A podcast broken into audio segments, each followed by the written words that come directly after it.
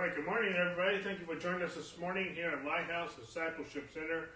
My name, my name is Dave Everett, and uh, we're going to be continuing our series this morning on experiencing the blessing of God.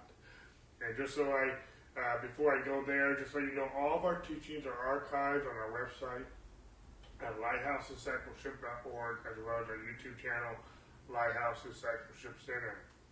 And so, and we also say thank you to all of our financial partners who have partnered with us in, their, in this ministry with their tithes and their offerings. And you can get all that information on our website at lighthousediscipleship.org. So we thank you for that. We will have our Bible study tonight at 6 o'clock on Effortless Change. We are still taking a recess on Wednesday nights. Uh, we should resume, I think the date is the 8th, the second Wednesday in uh, uh, September, we will resume our Wednesday night uh, Bible study. So uh, of that, we just have some things we have to take care of, and once we get those resolved, uh, we will uh, be back in the game on Wednesday nights as well. So anyway, like I said, we're going to be continuing our Bible study, our teaching tonight, this morning. Excuse me.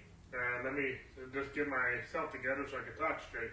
But we're going to be continuing our teaching this morning on experiencing the blessing of God, and this is part five this should be the conclusion of this uh, series if I get, through enough. If not, I'll, I'll stretch it out to another week. But uh, we'll see how we do today, and then uh, we'll be starting a new series uh, next week, which I'll tell you about at the end if we get far enough in our teaching. Okay. So anyway, we're talking about experiencing the blessing of God. We're not just talking about the blessing of God, even though we are. We're talking. We want. I, my heart as a pastor is that you experience the blessing of God. Okay? And in talking about the experiencing the blessing God, we have talked about three, ma- we've broken this down to three major points, or three major sections. Talked about the covenant blessing, we talked about the priestly blessing, and today we're going to be talking about the commanded blessing.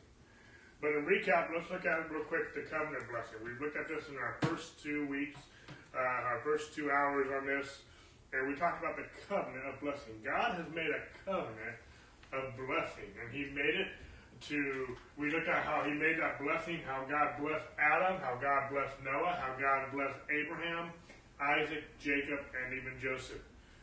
In other words, in the book of beginnings, in the book of Genesis, which is called the book of beginnings, God blessed his people, every single one of them, every single time.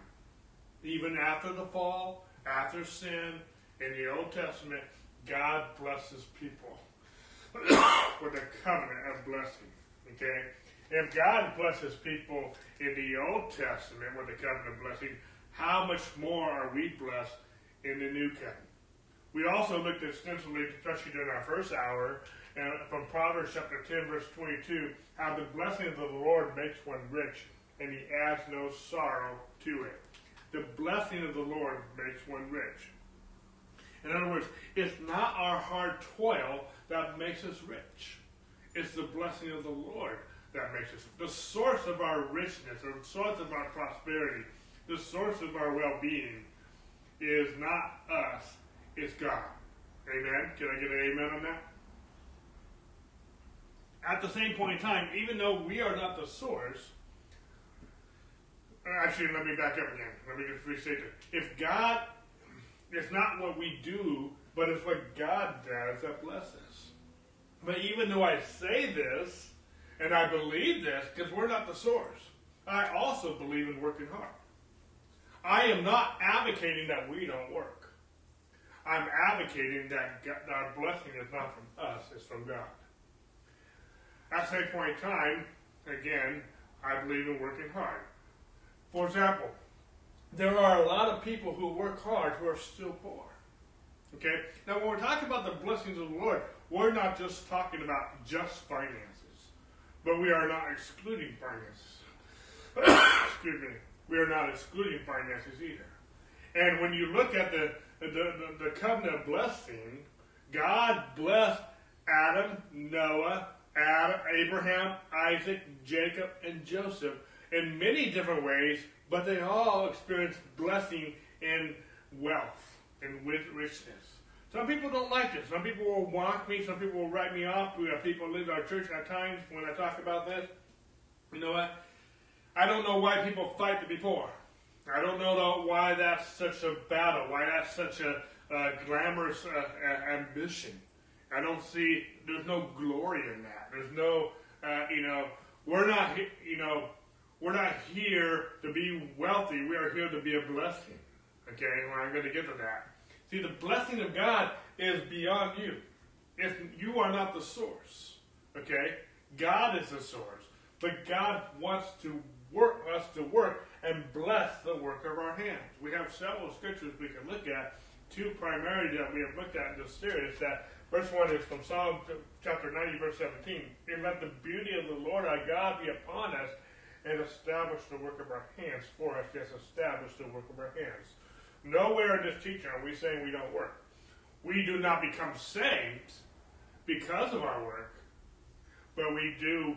We have become saved for good works. that's a whole other teaching. But I believe in working and I believe in working hard and diligently. But the blessing of the Lord makes one rich and he adds no sorrow to it. Okay, God wants to establish what we're hand. But we also look at Deuteronomy chapter 28, verse 8, and we'll be looking at this chapter a lot, a lot more today.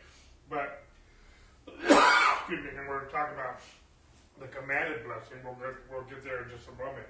But the Lord will command the blessing on you and your storehouse and in all to which you set your hand. And he will bless you in the land which the Lord your God is giving you. God wants to bless everything that you set your hand to. So, however, if you're not setting your hand to anything, a hundred times zero equals zero. A thousand times zero equals zero. A million, a billion, quadrillion, times zero equals zero. Okay? God's the source, but He wants to bless the work of our hands. Okay?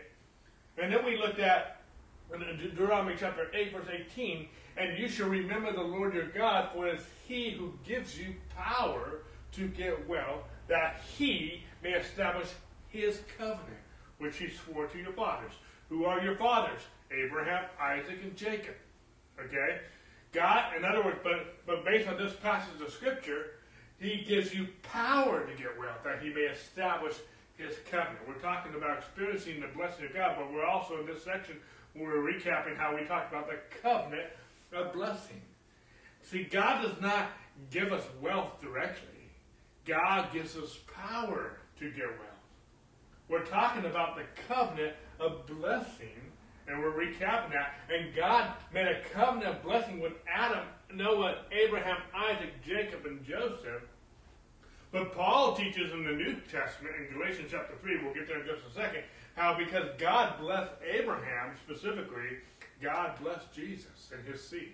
And God, because that's true, God has blessed us by covenant. This covenant relationship that God did with Abraham, it, he made it with Jesus and he made it with us. Let's look at Galatians chapter 3 real quick.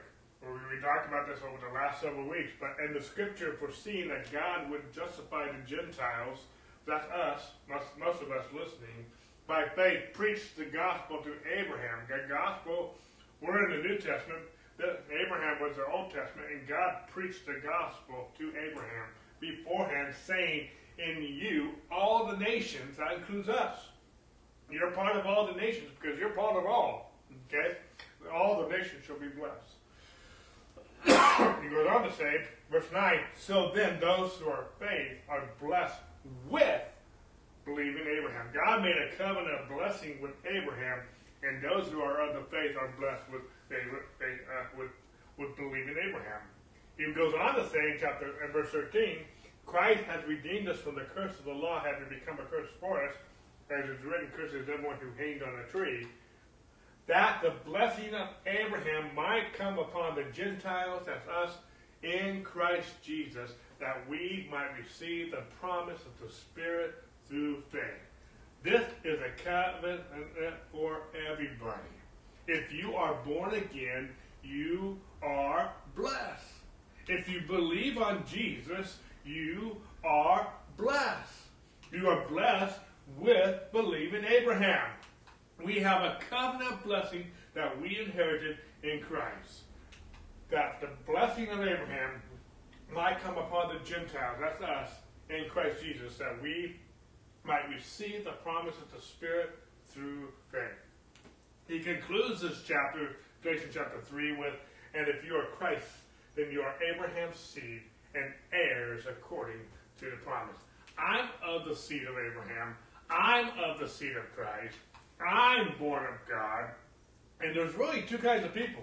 There's those who are blessed and know it, and there's those who are blessed and they don't know it. If you are in Christ, if you are, you are of Abraham's seed, you are blessed. The difference with some of us is whether we know it or we don't know it. Okay? The Bible says, Jesus said in John chapter 8, You shall be my disciples indeed, and you shall know the truth, and the truth will set you free. The truth can't set you free, even though you're blessed, if you don't know it. Okay?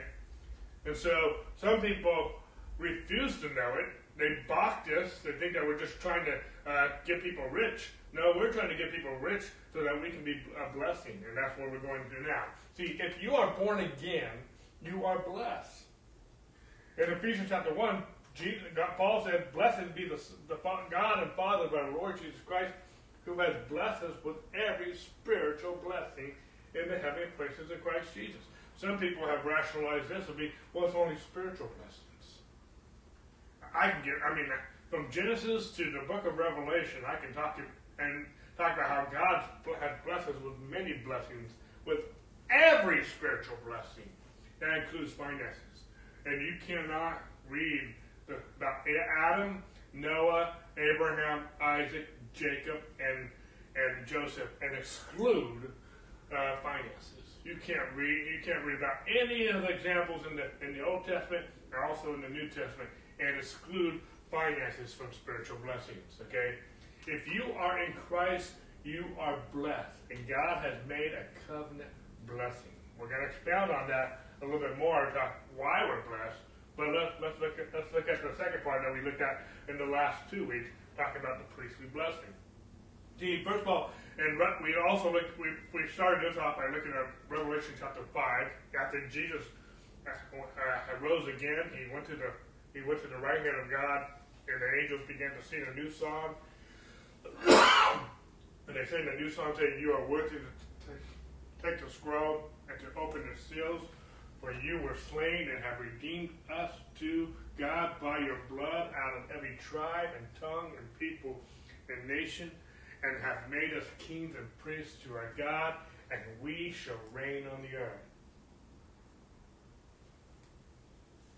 This is a whole teaching that I've taught on before many times, but my point is here in the New Testament, Jesus, by his blood, has made us kings and priests. Okay? And uh, Peter echoes this in 1 Peter 2 9, but you are a chosen generation, a royal priesthood, a holy nation, his own special people, that you may proclaim of him who called you out of darkness into his marvelous light. Just like Aaron was a high priest, and there was a, the Levitical priesthood, Jesus in the New Testament, according to Hebrews chapter 7, Jesus is our great high priest, and we are a priesthood of believers. Okay? Uh, this is also echoed in Revelation chapter 1, verse 6. We are also kings and priests, that talks about there. When we're talking about the priestly blessing, we went to Deuteronomy chapter 10, verse 8.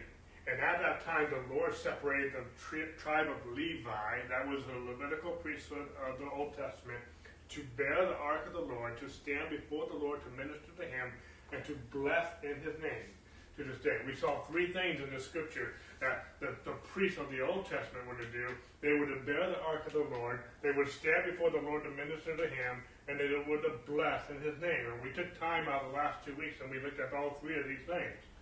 Okay? And ministry, ministry starts with ministry to the Lord. Ministry starts with we minister to the Lord first. We talk about how we minister to one another second, and then we minister to the world. Okay? We need to reach the world, but we start with ministering to the Lord, then we minister to one another, and then we take it to the world. Okay? But then we spent really uh, a lot of time in the last two weeks talking about from Numbers chapter 6, verses 22 to 27, regarding the priestly blessing. And the Lord spoke to Moses, saying, Speak to Aaron, he's a great high priest of the Old Testament, and his son, saying, This is the way you shall bless the children of Israel. Say and say to them, The Lord bless you and keep you. The Lord make his face shine upon you and be gracious to you. The Lord lift up his countenance upon you and give you peace. So they, the priesthood, shall put my name on the children of Israel, and I will bless them. In talking about the priesthood blessing, we also looked at Psalm 23 briefly, where the Lord is my shepherd, I shall not want. Because the Lord is my shepherd, uh, you know, in other words, the saying is, the Lord is my shepherd, the Lord is my keeper, the Lord is my protector, He's my guard, He's my savior, He's my deliverer. Okay? We can, we, we, the Lord bless you, the Lord keep you, the Lord cause His face to shine upon you and be gracious to you, His countenance, and give you peace. And I, am paraphrasing that a little bit, but all those descriptions of the blessed, priestly blessing talk about how Jesus is our shepherd, Jesus is our keeper, Jesus is our protector, our guide, our savior, our deliverer. See, the priestly blessing says this. I said, I want you to say, the Lord bless you. I want you to say, the Lord keep you. I want you to say, the Lord make his face shine upon you. We looked at this word shine uh, from Numbers chapter 6. And the word shine is pronounced hour, and it, says to become light or to bright, to shine, to make to shine, to set on fire, to be glorious. The Lord causes you to be a light. Jesus said, We are the light of the world. Jesus said, We are the salt of the earth. The Lord causes us to shine. The priestly blessing, we are blessed not just with finances, we are blessed to shine. Okay? And Genesis chapter 12, Jesus, God made a, a, covenant with Abraham saying, I will make you a great nation, and I will bless you, and I will make your name great. And you shall be a blessing, and you and the families of the earth shall be blessed. We are blessed to be a blessing. I didn't highlight that so much today, but I, have highlighted that point over the last four weeks in very much detail. Okay? So, but I, the point I'm making right now is that we're to shine. God wants us to be, make our name great so that we can shine, so He can establish His covenant in the earth. The Lord sets you on fire with His glory. Jesus prayed it this way. He said, Lord, I pray that they would be one as you, Father, are in me, and I in you, that the world may believe that you sent me. And the glory which you gave me, I have given them that they may be one just as we are one. We have the glory of God. We are marked with the glory of God. We have the favor of God. And the favor of God is on my life. The favor of God is on my family. The favor of God is on my home. The favor of God is on my body. The favor of God is on my finances. The favor of God is on my ministry. The favor of God is on my business. The favor of God is on whatever He has called me to do and whatever I've set my hand to, that He may establish His covenant in. We have favor with God, and we have favor with man, and we have a good understanding. Jacob had favor. Isaac had favor. Joseph had favor. You have favor. His face shines on you. His grace is on you. The Lord bless you and keep you. The Lord make his face shine upon you and be gracious to you. The Lord lift up his counsels upon you and give you peace. That's the last part of this uh, that we really talked about, including verse 27 that says, And so they shall put my name on the children of Israel, and I will bless them. Both in Deuteronomy and Numbers, we see the priestly blessing. They put God put His name on them, and based on, and we see that not only here, but again also in Deuteronomy, that we are to bless in His name. His name is Shalom. He has many names, but one of the names that God has is Shalom. He's Jehovah Shalom. We see that in Gideon with Gideon in Judges chapter six. But this word Shalom in the Hebrew it means completeness. It means well being. It means tranquility and peace and safety. It means contentment. It means soundness. It means welfare, health. It means also means prosperity. We're not just talking about prosperity, but it is included. Okay? Peace. It also means peace through covenant relationship. We are talking about covenant in this teaching. And anyone who knows anything about the Jews, the Jews they give a greeting, shalom, and they give a benediction, shalom, every time they meet and greet you. Okay? I mean, uh, I know some people, who, I know uh, Pastor Aaron Purdue, he's from Colorado Springs, he, he mentions how he knows some Jewish friends, and when he and when he's at their house, not only do they say shalom, but they never talk negative about anybody. Never. They never. What did God say to Abraham? I will bless those who bless you, and I will curse those who curse you. When you curse one another, you are actually cursing yourself. We are blessed. Not only do they say shalom, but they also don't talk negative about anybody. Okay? The Jews are constantly speaking the blessing of God to one another. And we wonder why they're so blessed. Because they put they bless his name, the name of Shalom, Jehovah Shalom, on each other all the time. With your mouth, we you are the blessed in the name of the Lord. We are priests, we are kings and priests, and we are to bless one another in the name of Jesus, in the name of the Lord. Okay? We are to bless in his name. We are to put his name on each other, the children of Israel, and I will bless them. You know, don't get messed up with children of Israel. Paul said in Romans, not everyone who is is of it not everyone who is in Israel is of Israel. Okay? We are spiritual Israel. Okay? That goes with the spiritual blessing. It goes back to what Paul said, if you are of Christ and Abraham's seed and, and heirs according to the promise. But we in the New Testament, we have been made kings and priests to his God. And Father, to him be glory and dominion forever and ever. Amen. So be it. Okay? We are a chosen generation. We are a royal priesthood, a holy nation. is our special people. You are the priest of the Most High God, and God has put His name on His people. And when we talk about even putting His name on people, the word name is Shem, and it means reputation, representation, identification, fame, a memorial, a monument, glory. We are representing God. It's God's reputation that's on the line. It's God's name that we reputation and, and identification that we are putting on one another. God's glory is on us. God's name is on us. We are living memorials. Our lives are testimonies of Jesus. We are living epistles of Jesus. Our lives are testimonies of God's covenant, and our lives are testimonies of the priestly blessing. God said to Abraham, I will make you a great nation, and I will bless you and make your name great. You will shall be a blessing, and in you all the families of the earth shall be blessed. God wants to make your name great. I don't care what country you come from. I don't care what if you grew up on the wrong side of the tracks, as some people say. You, if you are born again, God wants to make your name great.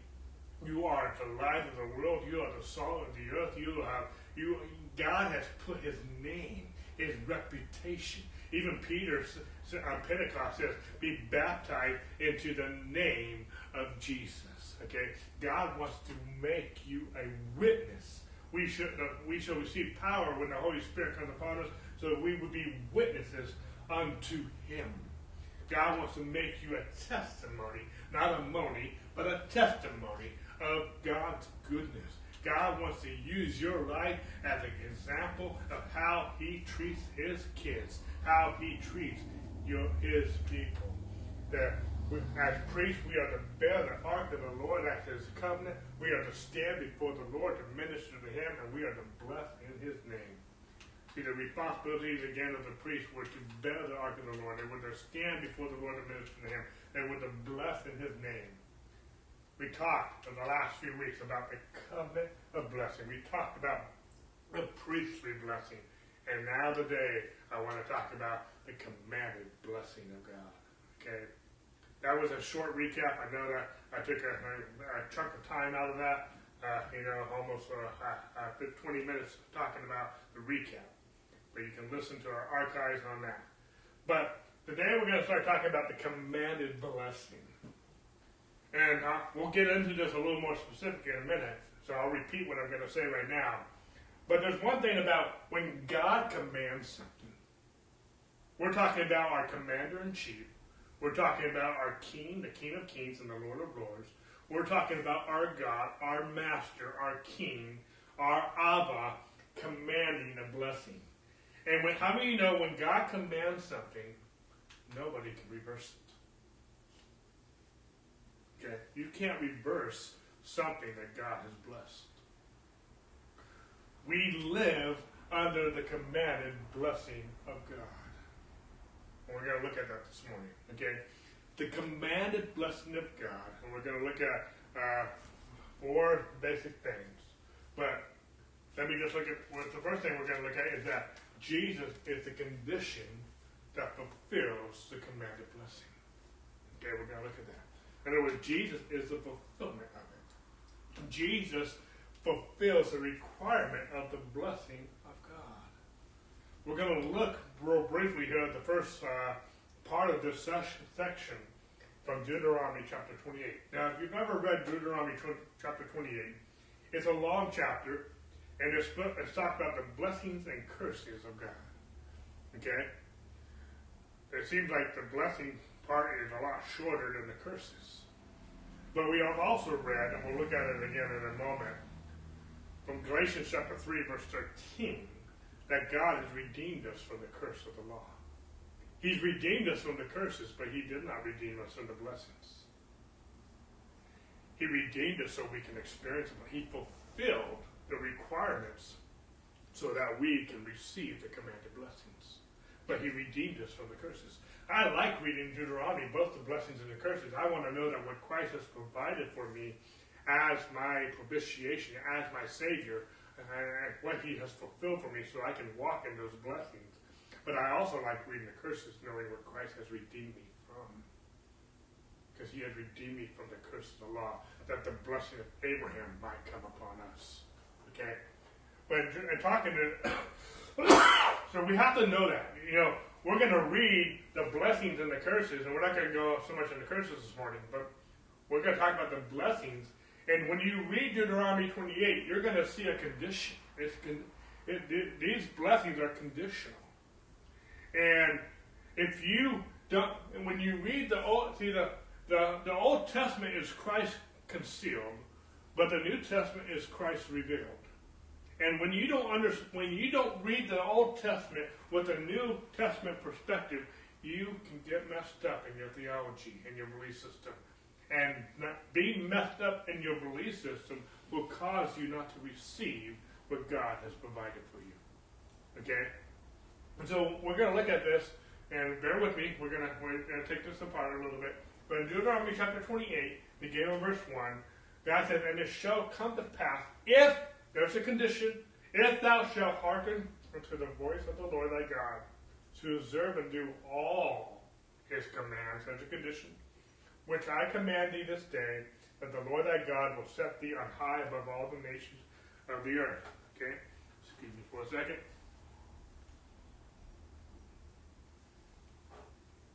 Verse 2.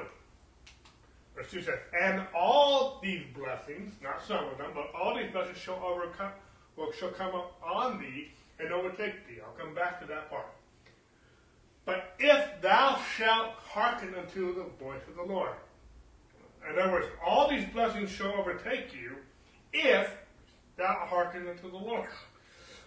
there's a condition. The condition is three times there. If you shall hearken to the voice of the Lord uh, and obey, observe, obey all his commandments, uh, these blessings shall overtake you. But that's where most of us lose it because we know that we haven't done it. Because let me ask you a question. Has anyone ever obeyed all of his commandments? Okay? Did not Paul say there is none righteous? No, not one. So if this is true, all of us are disqualified from any of the blessings. You know? We might as well just close our Bibles and go home. Okay? No one can receive these blessings based on what they have done. Are you hearing me? Nobody, there's no Christian, there's no religion, religious person who can claim that they can experience the blessing of God based on what they have done, we have all broken the commandments. Some of us are breaking the commandments right now just by what we're wearing. The law says you can't have two uh, kinds of fabric. Uh, you can't, for example, some of our clothing might have a mixture of cotton and polyester. That's illegal according to the law of God. And there's a whole, I'm not teaching about that this morning, but I'm just saying anything that's not of faith is sin, the Bible says. Knowing to do good and you don't do it is sin. Nobody has to obey all of the commandments of God. And the Bible teaches if you're breaking one commandment, you're breaking all of them. Okay? So nobody outside Jesus has ever obeyed all the commandments. Okay? Are, we hearing? This is important. Because if you don't understand this, this will mess up your theology for everything that God has provided for you. Okay? He says, And these blessings shall come on thee and overtake thee if thou shalt hearken to the voice of the Lord thy God. None of us has ever fulfilled that. But Jesus fulfilled the requirement. Okay?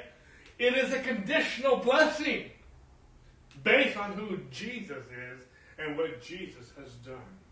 Jesus is the condition of the covenant. If you have Jesus, you have everything. If you don't have Jesus, you don't have anything. Am I making myself clear? Okay? Paul said, and here's Galatians, I said we're going to come here. Christ has redeemed us from the curse of the law, having become a curse for us. Okay? That the blessing of Abraham might come upon the Gentiles in Christ Jesus, that we might be received the promise of the Spirit through faith. Jesus redeemed us from the curses, and Jesus qualified us for the blessings. That's important that we understand that. And if we understand this, that Jesus has redeemed us from the curses, and Jesus has qualified us for the blessings, then we can go back and we can read this and we can receive. And he says, and All these blessings shall come on thee and overtake thee. Not just some of these blessings. We don't have to period. All of the blessings. And you know what the word all in the Hebrew means? It means all. Okay? That's very deep Hebrew for some of you. And all these blessings shall come on thee and overtake thee. In other words, you don't have to chase them down. They're going to overtake you. The blessings overtake you. Okay? So let's read these blessings. Let's go to chapter, verse 3. Blessed shalt thou be in the city, and blessed shalt thou be in the field. Blessed shall you be the fruit of, your, of thy body, and the fruit of thy ground, and the fruit of thy cattle, and the increase of, of kind, and the flocks of thy sheep. I'm reading from the King James, so it's a little King Jamesy, okay? Verse 5. Blessed shall be thy basket and thy store. Blessed shall thou be when thou comest in, and blessed shall thou be when thou goest out. You're, in other words, you're blessed wherever you go. You cannot escape the blessing because it's overtaking you. You're blessed going in, you're blessed coming out. You're blessed in the field, you're blessed in the city. That means I don't care what country you're in, what government you're under, you are blessed. Not because of them, but because of Jesus. Okay? We need to understand this. It's not based, you know, I have so many people from different countries, especially, asking me for money. I'm not your source. Okay? Jesus is just right. I'm not saying that we can't bless one another and give people things. I'm not excluding that. But when you're more dependent on man than you are dependent on God, something's backwards. When you're codependent on man and not God. I, I make an offering for people to give tithes and offerings, and I can teach that, and I believe that, and I believe it's new covenant, and not just old covenant. I don't, I don't, I don't say that to bless me. I say that to bless you. I do say thank you for those, and like I said this morning, I said thank you for those who, who, who partner with us in their tithes and offerings. Paul teaches that very heavily, and I, and, and so uh, the book of Hebrews teaches on it very heavily, and so I'm, I'm all for that. But when someone gives you a gift, the most polite thing to say is thank you, and we do thank you. But we're not panhandling you for money, and yet people will come on my. Well, chances are someone's going to Facebook today, today or tomorrow or this week after listening to this message, whether they listen to the message or not, I don't know. But they're going to ask for money. And I get, I get posts all the time for money. And it's not like I'm trying to be insensitive and whatnot, but don't be dependent on me. This, my Facebook post is not a place for you to um, uh, to advertise and for you to to panhandle, for you to uh, uh, you know, uh, there's a word I'm looking for. I'm struggling to find it. Solicit? Uh, to listen. This is not that a soliciting page. And if you, if you ask for money on my Facebook post, I will delete it. Okay? I, I, it, this is not a place for that. That is out of line here. Okay? Uh, you know, do, do, do, do, it on your Facebook page. Do it somewhere else. Don't do it here. Okay? I would. You know, I'm not going to have you solicit on my page. I'm not trying to make a big deal of it, but God's a blessing.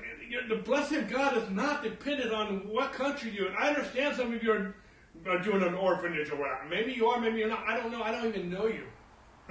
you know? And so, uh, and anyway, I got to get off this treadmill.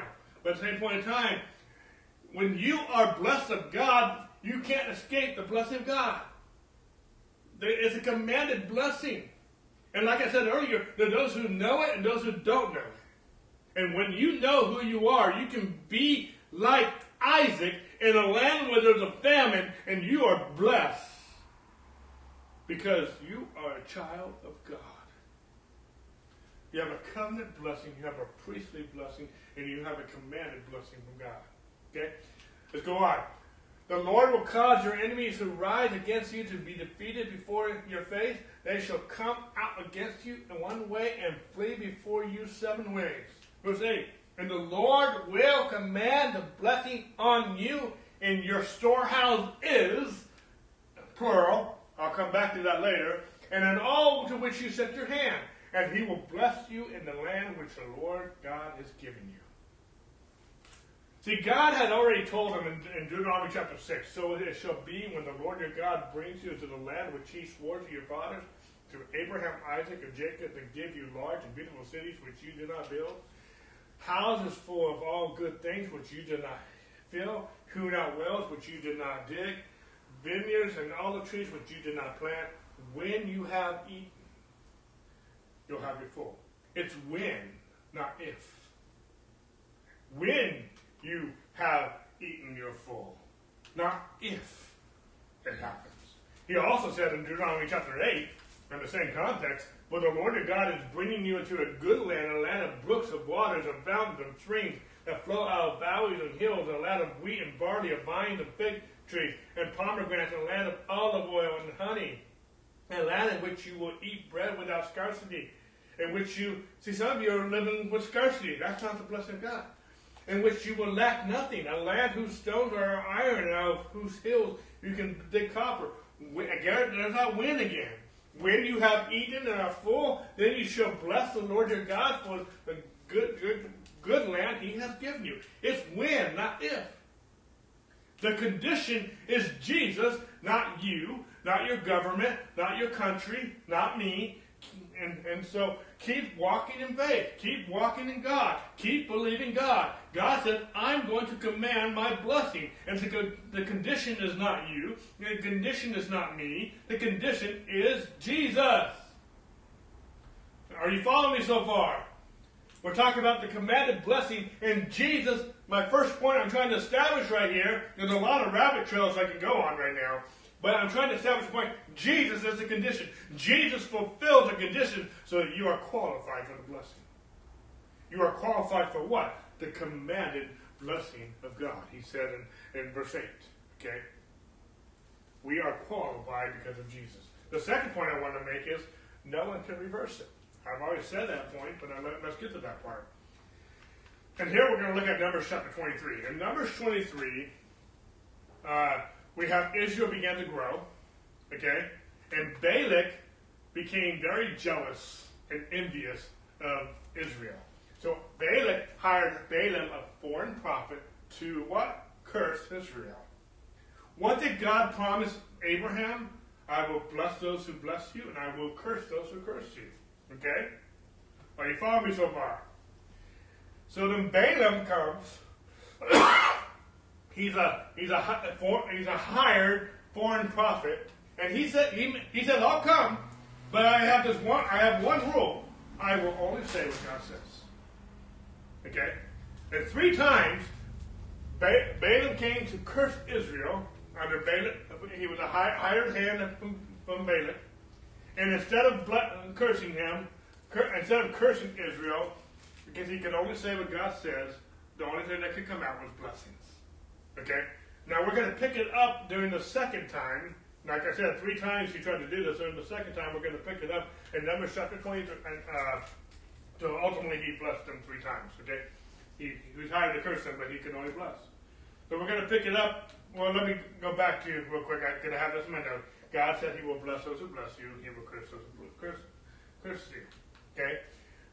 If someone tries to curse me, before we go to Numbers, we'll look at this. If someone tries to curse me, I'm not receiving that. Why? Because I am blessed by the Most High God. If someone tries to curse me, it is really coming on them. It's not coming on me. They are cursing themselves. So let's pick it up in the second, the second of, uh, time that, that, that Balaam begins to proclaim. He, he's meaning to, he's, he's trying to curse them because that's what he's trying to do. But he can only say what God says, and out comes a blessing and not a cursing. So he begins to say, it began verse 19, God is not a man that he should lie, nor a son of man that he should repent. He had, has he said, and will he not do? Or has he spoken, and will he not make it good? In other words, if God said it, he will do it. Right? We, we good with that? Verse 20. Behold, I have received a command to bless. He has blessed, and I cannot reverse it. He's saying, I'm living under, see, I'm living under the commanded blessing. You are living under the commanded blessing. God, even if God would, even if a Balak would hire someone to curse us, we are we can only be blessed. We, God has commanded a blessing over us. If you are a child of God, if you are born of, a, of incorruptible seed, not corruptible seed, you cannot bless, you cannot curse what God has blessed.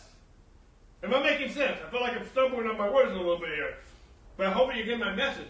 You cannot reverse what God has blessed. And God has blessed the seed of Abraham. God has blessed the seed of Christ. And if you are Christ, you are blessed.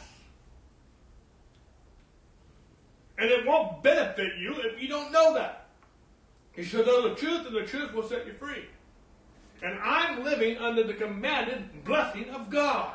How do I know that? Because the Word of God tells me. I have a covenant blessing, I have a priestly blessing, and I have a commanded blessing of God. We're talking about in this series experiencing the blessing of God. We need to understand we have a covenant blessing, we have a priestly blessing, and we have a commanded blessing. Let's pick it up, verse 21. He has not observed iniquity in Jacob, nor has he seen wickedness in Israel. The Lord his God is with him, and the shout of a king is among them. See, when God looks at you as a believer, He does not see your failures.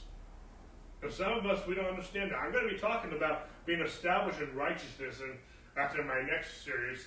Uh, so probably around October, I'll get into this teaching. But God, if you are a believer, if you receive Jesus Christ, God does not see your failures. When God looks at you as a believer, He sees you in Christ. Okay? Colossians 1.22 says this, In the body of his flesh through death to present you holy and blameless and above reproach in his sight. That should be scripture enough. But I can give you tons of scripture. Talking about righteousness is my most favorite foundational teaching. And I'm going to be teaching on that again in October. Okay? But God, Paul said in Colossians that through the the flesh of Jesus Christ, who died on the cross, through his death, he presented you holy and blameless and above reproach in his sight. He also said in Ephesians, to the praise of the glory of his grace, by which he, Jesus, made us acceptable in the beloved. I want to look at, I want to take a side trail real quick on this verse. Uh, to the praise of the glory of his grace, by which he made us accepted in the beloved. First, I, I want to look at the first half, and then I want to look at the second half of this verse. To the praise of His glory. The praise of His glory. If you were to, to, to study this in the Greek, it's a, it's a, it's basically a compound phrase. And, and what it means is when God sees you, He sees you in the full potential you are in Jesus Christ. I don't have time to study this in detail right now, but when you study this phrase out to the praise of His glory, uh, praise of His glory, of His grace. It means that God sees you in your full potential in Christ. It means that that God sees you in a fixed position of rest in the grace of God. I hope you're getting this. But now let's look at the second part of this verse. By which he has made us accepted in the beloved. This word accepted is charito. And it means to be bestow freely, to mean to be endowed with grace. It means he's made you acceptable in the beloved. God sees you in the beloved. If you receive Jesus, God sees you not outside of Christ, God sees you in the beloved Christ. And God sees you in your full potential in Christ through His grace. And He stamps on you accepted. Okay? You are His beloved, and you are washed in the blood of Jesus, who has made you holy, blameless, and without reproach in His sight. Because there's no reproach in the blood of Jesus by which you are born again, not of corruptible seed, but of incorruptible seed by the enduring word of God. When God sees you, he sees the blood. And when God sees you, he sees Christ. And going back to Numbers real quick. He has not observed iniquity in Jacob, nor has he seen wickedness in Israel. The Lord his God is with him, and the shout of the king is among them. Verse 22. God brings them out of Egypt. He has strength like a wild ox, for there is no for there is no sorcery against Jacob, nor any divination against Israel. It now must be said of Jacob and of Israel, oh, what God has done. There's no sorcery will work against the bless of God. And some of you need to hear this. Maybe someone has placed a curse on you. There is no sorcery that will work against the bless of God. You know, I heard a story, I, I forget who this was, but this, this minister, this evangelist, lack of a better term, was in this village where there was a witch doctor. And the witch doctor had pronounced curses on the people, and people were afraid of this witch doctor. And this, uh, this minister came into the village, and the witch doctor wanted to have a contest between who is the real God. And so this, this witch doctor whenever he, he did his he, he did his sorcery, and he began to float, levitate off the ground, uh, in, in, in, this trance that he was in, back above the town. And he did that for a little while, and, and you know, obviously you know, wow to people and whoa and supernatural type of thing. And then this minister just came up and, and real quick and he said, "In the name of Jesus, get down!" And that witch doctor just flopped to the ground and it ended all. There's no sorcery that will can, can come against the bless of God. You are, God has put his name, the name of Jesus on you. And there is no sorcery that can curse what God has blessed. And he said, Behold, I have received a command to bless, and he has blessed, and I cannot reverse it. Going back to verse 20. So we looked at, real quickly, we're talking about the command blessing God. Jesus is the condition, and no one can reverse it. I can, I can go at length and talk about each one of these things I'm talking in greater length, but I'm trying to make this uh, concise. But am I, am I making sense so far? Now we're going to talk about Jesus is our Jubilee. When we're talking about the commanded blessing of God, we're going to talk about how Jesus is our Jubilee. See, Jubilee and you can read about Jubilee in Leviticus chapter 25, and we're going to look at some, uh, some scripture here in just a second. But Jubilee, it says in Leviticus 25, it talks about how they were to work six years, and on the seventh year was a Sabbath year. And, so, and on the Sabbath year, they were not to sow and they were not to reap. They were not to work for a whole year. How many of you would like to have a whole year off every seven years? And this was a law. This was a command, okay? They would have worked six years and, and off, off one year. But then after seven cycles of seven years, seven, seven seventh years, 49 years. Okay, you got that? The, the seventh year was a seventh year. And after seven cycles of seven, 49 years, on the 50th year was Jubilee. The 49th year was a Sabbath year because it was a seventh year. but so was the 50th year. It was treated like a uh, it was treated like a Sabbath year. And uh, any Sabbath year, they're not supposed to work. So in the 50th year, to the 49th year, they didn't work. They didn't work. Okay, and, uh, and, and on the 50th year, they didn't work. So they had two years off. Every 50 years, he would get a two-year vacation. Okay. God promised them, and we'll look at this in a moment, that God promised them that if they will obey Him and hearken to His word, that God would provide a triple harvest in the sixth year that would see them through the ninth year.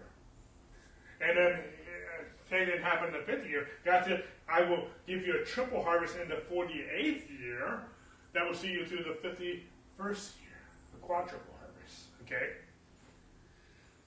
And we pick it up in Jubilee chapter, I mean, Leviticus chapter 25, verse 10. It says, And ye shall consecrate the 50th year, excuse me, and proclaim liberty throughout all the land to all its inhabitants, and there shall be a jubilee for you, and each of you shall return to his family. So we're going to talk about this real quick. I'm not going to spend a lot of time on Jubilee right now. I have done a lot of extensive teachings on this in the past. But uh, real quickly, I'm going to talk about seven blessings of Jubilee. Okay, seven blessings. The first one, now, one thing you got to understand about Jubilee too, is that, and you got to understand the culture. Maybe this is the same as some of your cultures, I don't know. But I do know some of the ancient cultures, especially Israel, that when a family went into debt, they were struggling. Sometimes the father had to make himself a servant so he could provide for his family. And so he had to make himself a slave to so his family have, would have a roof over their head and they would have uh, food on the plate. Sometimes when the cases got more severe, the, not only did the father have to do that, but sometimes the mother had to do that too. So both the father and mother. In extreme cases, sometimes the ch- children had to do it as well. So, so can you imagine? But when when Jubilee came around, going back to this verse real quick, when Jubilee came around, each one was to return to his family all debts were paid, and everyone got returned to his family. In other words, this, when we're talking about the seven blessings of Jubilee, the first two I want to just uh, make mention here is that you're supposed, to go, you're supposed to go back to what God has given you, and you're supposed to go back to your family. Go back to what I have given you. Maybe some things have been taken away from you. Maybe it was your own folly that you got to death. When, uh, maybe it was your own thing. But when Jesus is our Jubilee, and under this command of Jubilee, you can go back to what God has given you, your homes, and go back to your family. All debts are erased. Every prisoner was released. It was a it was a time of Jubilee. Okay? See, Jesus came to restore everything Adam lost. Adam lost a lot through the fall. But we have all sinned, so we, we there's not there's enough blame to go around. Okay? But Jesus came to restore everything Adam lost.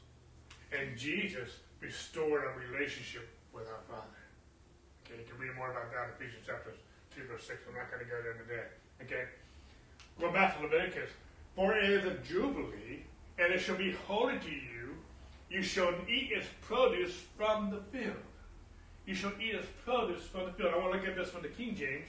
And the King James says, There's a jubilee shall be for his jubilee it shall be holy unto you, and you shall eat the increase thereof out of the field. I like that word increase. I believe the kingdom of God is the kingdom of increase. The kingdom of God is not a, is not a kingdom of doubt, of lack. You do not see lack when Jesus walked the earth. You do not see lack in the Genesis in the book of beginnings, of the book uh, the book of Genesis, the book of beginnings. The kingdom of God is the kingdom of increase. Okay? And so so talk about the seven blessings of Jubilee. You go back to what I've given you, go back to your family, and the third thing is eat the increase thereof out of the field. Are you following me? Am I making sense? See, I gotta make a major point here. Many of us have lived on barely enough for so long. Many of us have done for so much, for so little, for so long. We have this mentality that we just have to cope. And we sometimes esteem coping. And to a certain level, I do esteem that. But we have settled for so little for so long. And we can almost do, we have this mentality, we can almost do anything with nothing. Okay? See, a lack of scarcity, lack of scarcity has become a mentality in our lives. Well, it's our government. It, you don't understand the country that we live in. You don't understand I, I have an orphanage. You don't understand I'm a pastor.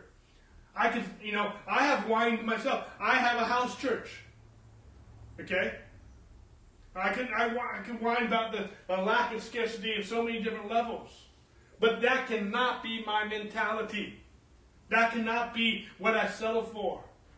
See, we need to receive and celebrate the good things Jesus has given us. Am I making sense? Okay? Going back to Leviticus. And if you sell anything to your neighbor or buy from your neighbor's hand, you shall not oppress one another. He echoes this in verse 17. Therefore, you shall not oppress one another, but you shall fear your God. I am the Lord your God. See, we're talking about the seven blessings of God. Not only do we go back to what God has given us, not only do you go back to your family and eat the increase thereof of the field, but the Jubilee also means you, shall, you don't oppress one another. That was also, we don't see that, but that was in the Jubilee command. There's no oppression going on. Not only is God restoring you back, but that means you have to forgive one another's debt. You have to forgive one another's trespasses. You have to release those from prison. You need to forgive and not oppress one another. That was part of the Jubilee blessing. Okay? Let's go back to Leviticus. If one of your brethren becomes poor and falls into poverty among you, then you shall help him, like a stranger or a sojourner, that he may be that he that, he may live with you. He goes on to talk about, I don't have it here, here, but God says, you were sojourners in Egypt. And if you wanted people to have pity and mercy and grace on you, then you needed to show mercy and grace on one another. Okay? Verse 41. And then he shall depart from you, and he and his children with him, and shall return to his own family. He shall return to the possession of his fathers. I could read more into this, and, and, there's a lot more I can talk about this, but I want to I want to get to my main points here. But so not only do we go back to what God has given us and back to our families and eat the increase thereof and not oppress one another, but all debts are forgiven, both on a vertical level and on a horizontal level, and all slaves are freed. I don't have time to get into all the detail here, but if you read Leviticus 25, you'll see this. Okay? But then the fourth one, let's go to verse 21. Is, and this was kind of goes back to the Sabbath, not so much Jubilee. But Jubilee was a Sabbath. Okay? He says, Then I will command my blessing on you in the sixth year, and it will bring forth produce enough for three years. Remember, I said on the Sabbath year, God said He's going to bless them in the sixth year, and will see them through for three years. He also says the same thing about Jubilee he, because it was two years, the 49th year was a Sabbath year, the 50th year was a Sabbath year. God was going to bless them for the 48th year over to the 51st year, a quadruple harvest. But when he says this, he says, I will command my blessing on you. So seven, the seven blessings of Jubilee go back to what I have given you. Go back to your family. Eat the increase thereof out of the field don't oppress one another. All your debts are forgiven. All your slaves are free. Supernatural increase. For them to be blessed with a triple harvest is supernatural. See, while the world is going down, I'm going up. That happened with Isaac. That happened with Abraham. That happened with Jacob. That happened with uh, Joseph. While the world is going down, we're going up. While the world is going backwards, we're going forward. While the world is regressing, I'm progressing. Because why? Jesus, my condition is my jubilee. Isaiah says it this way, and this is Jubilee language The Spirit of the Lord is upon me because the Lord has anointed me to preach good tidings to the poor.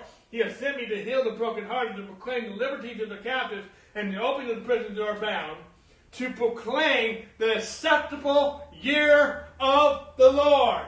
Jesus echoed this. And we talked about this in our, my last series.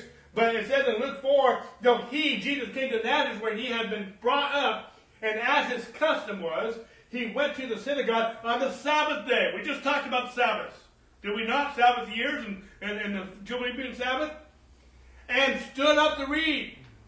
And he was handed the book of the prophet Isaiah. And when he had opened the book, he found the place where it is written, The Spirit of the Lord is upon me because he has anointed me to preach the gospel to the poor. He has sent me to heal the brokenhearted, to proclaim liberty to the captives, and recovery of sight to the blind, to set liberty to those who are oppressed, to proclaim the acceptable year of the Lord.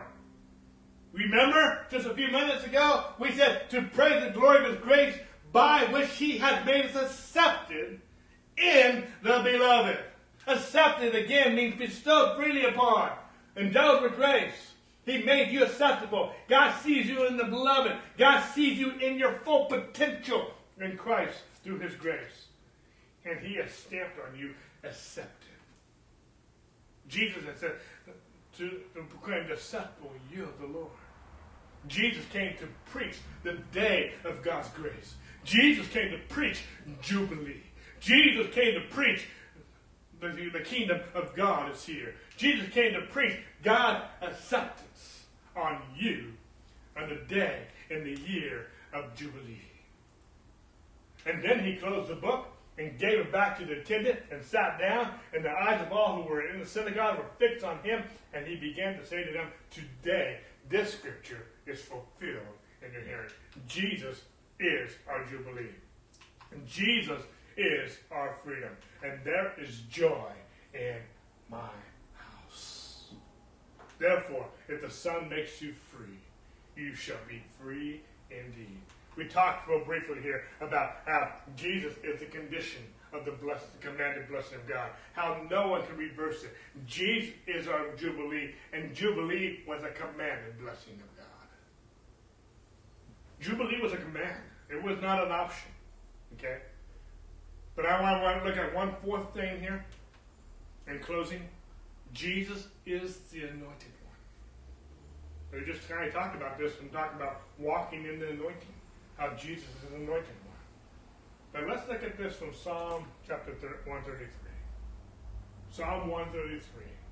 It says, Behold, how good and how pleasant it is for brethren to dwell in, together in unity. I can go off on this, it's a whole teaching on itself. But it goes on to say, It is like the precious oil upon the head, unity. It's like the precious oil upon the head, running down on the beard, the beard of Aaron, who's Aaron, the high priest, running down on the edge of his garments. Jesus is our high priest. Okay? And there is not there is anointing that flows from the anointed to the priesthood of believers. It starts with Aaron, it starts with the high priest, and it flows down to the unity of the priesthood of the believers. Because he just say, uh, uh, verse one was talking about unity. Okay? In other words, there is an anointing that flows from the head to the body of Christ. It starts with the head. It starts with the beard. And he says in verse 3, it is like the dew of Hermon descending upon the mountains of Zion. That's the first half of the verse. I'm going to show you the second half of the verse in just a second. Okay? See, this, let's talk about this dew of Hermon real quick. What's that Now, I can give you a whole teaching about the dew of heaven. Jesus is our dew of heaven. But understand this about the dew of Hermon real quick. When there was dew on the Mount Hermon, Israel had a good year. Are you listening? This is important. This is really the capstone of this whole teaching series right here. When the, there was dew on the on Mount Hermon, Israel had a good year. We're talking about experiencing the blessing of the Lord. Specifically, we're talking about the commanded blessing of God. And when there was dew, it was a good year. When there was no dew, there wasn't a good year. And going back to our verse real quick, this this anointing, this oil, this unity, this unity is like oil running down the beard. And it's like the dew of Hermon descending upon the mountains of Zion. Okay? The anointing is like the dew. The anointing brings the blessing. Because when there's dew, it's a good year. And the anointing brings the blessing. Oil speaks of anointing. Zion, now Hermon is where Zion is. And Zion is where the church was born. Are you following me? Now Hermon, now Moriah, now Hermon is, is we're talking about basically Zion is where the church was born. And Zion is where the Holy Spirit was poured out on all flesh. Starting with Jerusalem, starting with the church at Jerusalem. Get under Jesus. Get under the anointed one. Jesus is the dew of heaven. Okay? And it is like the dew of Hermon descending upon the mountains of Zion. For there the Lord commanded the blessing, life forevermore. There, at the dew of Hermon, there, when the body of Christ is unified, Jubilee, not oppressing one another. But there, the Lord commanded the blessing, life forevermore. We've been talking about the commanded blessing of God. Jesus is our condition. He's the dew of heaven. We've been talking about how God is blessed. He cannot reverse it. No one can reverse it. Jesus is our jubilee. He's our dew of heaven. Jesus is the anointed one. How do you get the blessing? How do you experience the blessing? You get under Jesus. You have a relationship with Jesus. He's the dew of heaven. It's not dependent on you, it's dependent on the dew of heaven. But we also need to be a body, not a lone ranger. See, see the, the anointing flows from the head to the body, but if you are isolated from the body, you have been isolated from the blessing. Because the, bless, the, the anointing, the blessing is going to flow from the head to the body. And the body is a unit. The body is not decapitated with no head. The body is not dismembered with one member of the body, an arm or a leg or a toe or whatever being dismembered. No, it flows. Jesus is the condition. Nobody can reverse it. It's a commanded blessing of Jubilee. It's a, it, it's a, it, it's a supernatural increase in blessing. Return to what God has given you. Jubilee. And sit and bask and rest in the goodness of your God. Get under Jesus, the anointed one. Get where Jesus wants you to be in the body. Function where Jesus wants you to function in the body. God, if you are hand, God does one not want your hand to function absent the body. It can't function absent the body. There's an anointing that will flow from the head to the body as a unit. The, the, this whole psalm is only three verses long. It says how blessed are those who come together in unity. The anointing is working. Folks, the anointing is working in the head. It's that, how many know Jesus is working? Jesus doesn't have an off season. And if the anointing is working in the head, the anointing will work in you. It will work for you because the anointed one is you, is in you, and and he's the head. You cannot be your body. The body can't be alive without the head. Okay, but if the anointing is working in the head, it will work for you because he's in you. His head is connected to you. Okay, it is a commanded blessing. It's commanded to the head It's commanded to Jesus and his seed. If you are Christ, you're heirs of his seed. The devil can't reverse it. The devil can't stop the blessing. It's a commanded blessing. It's a commanded blessing. Jesus is the condition. He fulfilled it. No one can reverse it. It's a commanded blessing of Jubilee. it's a joyful sound. And Jesus is the anointed one. And it's flowing like the dew of heaven from the head to the priesthood of believers. We've talked in this series about the covenant of blessing, the priestly blessing, And today we talked about the commanded blessing. I could spend a lot more time with each one of these components. My heart is that you experience the blessing of God. No matter where you are, no matter what's going on. Next week, I'm going to be starting a new series. Talking about, I'm calling the Four Prayers of Paul. Paul prayed more than four prayers, okay? But at the same point in time, there's four prayers I'm going to be highlighting. And I'll be talking about these starting next week that I'm calling four prayers of Paul. And, uh, and see, when I hear someone's prayers, especially Paul, I'm hearing his heart. I'm hearing what he wants us to understand, what he wants us to get, what he wants us to experience.